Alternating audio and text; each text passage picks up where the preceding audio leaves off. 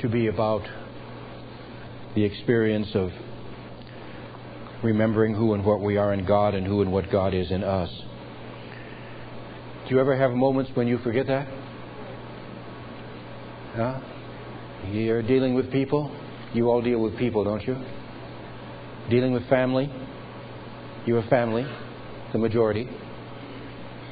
Dealing with people that you wonder why they're in your life. You wonder why they have brought to you some kind of experience that you really didn't think you wanted? Um, we're not alone, are we, Marion and I? Have members of your family that you wonder how in the world you you you could be you could you could come out of the same mold, so to speak, because you're so different. Exciting times, really, in life. Because what you and I are in the process of doing is we are in the process of seeking to, to, to look at things differently. Because if you didn't want to look at things differently, then I don't think you would be within a unity ministry. You would be within a New Thought church. You would be reading the material you're reading. You wouldn't be attending whatever you attend or read the books that you're reading or make the choices that you are making because you no longer look at yourself as being a victim. You no longer look at yourself as being powerless. You no longer look at yourself as, as, as a product of chance or accident or, or some mysterious coming together that really had no, no, um, no thread of causation of anything that is good behind it. You are a unique group of people.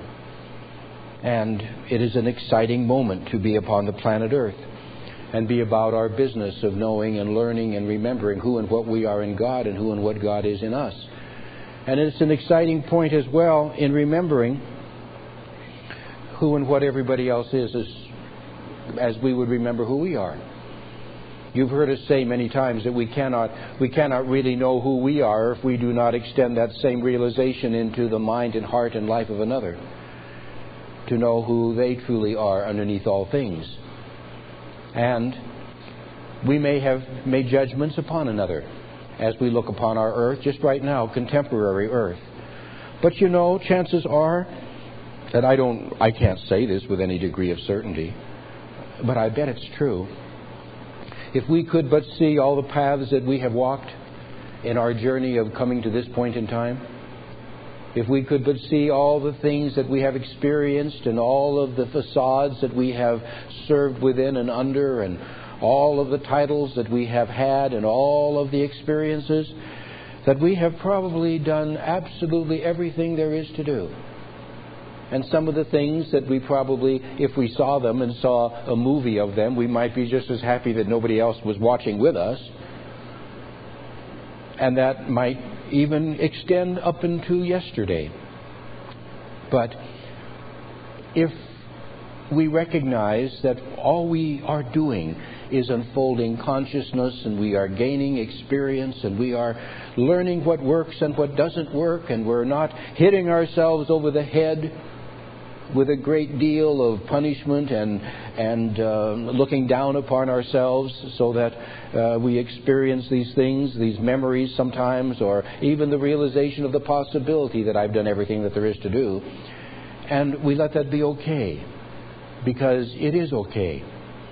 You have been. Um, so many people uh, talk in a in a in a churchy sense, you know, about the final judgment. Um, turn on your TVs on Sunday mornings and you'll hear a lot of that. That there is something coming up, and uh, uh, if you don't toe the line, and, and guess whose line they want you to toe? Their line, right. It isn't anything other than that. But if you don't toe the line, there's going to be a time when God is going to look upon you and say, Well, I gave you a chance, and look what you've done with it. Down you go. Now, You've already been judged. You know that? When God created you, God placed a judgment upon you. And God said, good and very good. And that can't go away. So if anybody ever tries to throw that at you, that, that watch out for the final judgment, watch out, you'll be brought before the throne. Tell them I've already been judged, thank you. And so have you. It's a wonderful time. You might also come up with a thought right now because you're sitting there and you know darn well that I, I don't know everything that's going on in your life and uh, everything else. And we could easily say, well, yeah, okay, what about the what about the not so happy things that going on in family and work and friends and uh, um, the different experiences that we can all come up with. The uh, we all have our litany of things. I I trust that litany is shortening within our lives, but maybe some of us still have a litany. Um, job environment and everything else. Well, we've been talking a little bit about the absolute truth this morning, and we can continue. You know, you indeed might have a miserable family. I'm not saying that that's not a possibility. Um, uh, what's what's the what's the word today? Dysfunctional. Well, do you, do you know what a functional family is? I'm not sure I know what that is. Completely, you know completely. So maybe we all have a little bit of dysfunction somewhere in the whatever. Or maybe your job environment is not all that great, or maybe uh, there are other things that yet uh, that have that have sort of caused you to make the choice to be miserable, sometimes afraid, sometimes resentful, sometimes, uh, and all the other things that are there. But you know, you've you've come to the Unity Church and Unity Church breaks through some of these things, and sometimes it's uncomfortable to make that breakthrough because because it places us in a decision making mode that isn't outside of us. But but here is the truth. The frequencies, everything vibrates at a frequency, doesn't it? Love is a frequency, fear is a frequency. And so there is a kind of frequency involved with everything. The frequencies of choice that make up our consciousness that make up who we are will only vibrate, will only resonate to the frequencies that are of a similar vibration. You will not pick up on something that you do not have an antenna tuned for within your mind, within your heart, within your life. This means that we can continue, uh, if we care to, to try to project outside of ourselves the reasons, because that way we can always be right, the reasons for our choices to be miserable, to be afraid, to be resentful, to be crappy. But, you know, until we really address on a serious level of our being, not just lip service, but jump right into the middle of it and say, well, I'm ready at last to do what, or to begin to do what I need to do to make something happen until we address and change the frequencies that we are vibrating to within us, we will not change how we feel. Now, does this mean that our miserable family or coworkers will magically vanish? You wish, huh? But no, of course not. But we will process their place in our consciousness differently. Hence, in and as our experience, and this will indeed begin to precipitate a change. Um, initially, it has to begin within us, and yet we're taught that it's out there. Now, as an example, and if I'm using an example here that uh, that you don't care about, then then substitute any other thing you want to do because I don't care. If you enjoy, as an example, 90.5 on the FM dial, you know the university station, KUAT, where do you have to turn the dial to hear the type of music you want to hear? 90.5, don't you? Okay, now that's logical. Not to, and here's where I may step on somebody's toes not to 107.5 or some other place on the FM dial. Continuing, if you find that your dial is turned to 107.5 and you're not liking that particular brand of music, preferring to hear more classical, do you sit and bitch and moan that 107.5 isn't playing what you want? And you blame that experience for your headache and frayed nerves and everything else? Of course not. You get up off of your fat affirmations and you turn the dial to 90.5 all the sitting and realizing and praying that 107.5 will mystically give you classical music, hell will freeze over before that will happen. And it just won't happen. And you know, the same is true about our lives. We have to reach within us and make changes should changes be desired. And this is why this past almost a year, maybe, you know, eight, nine months, has been such a good exercise as we have focused on the love aspect that is God.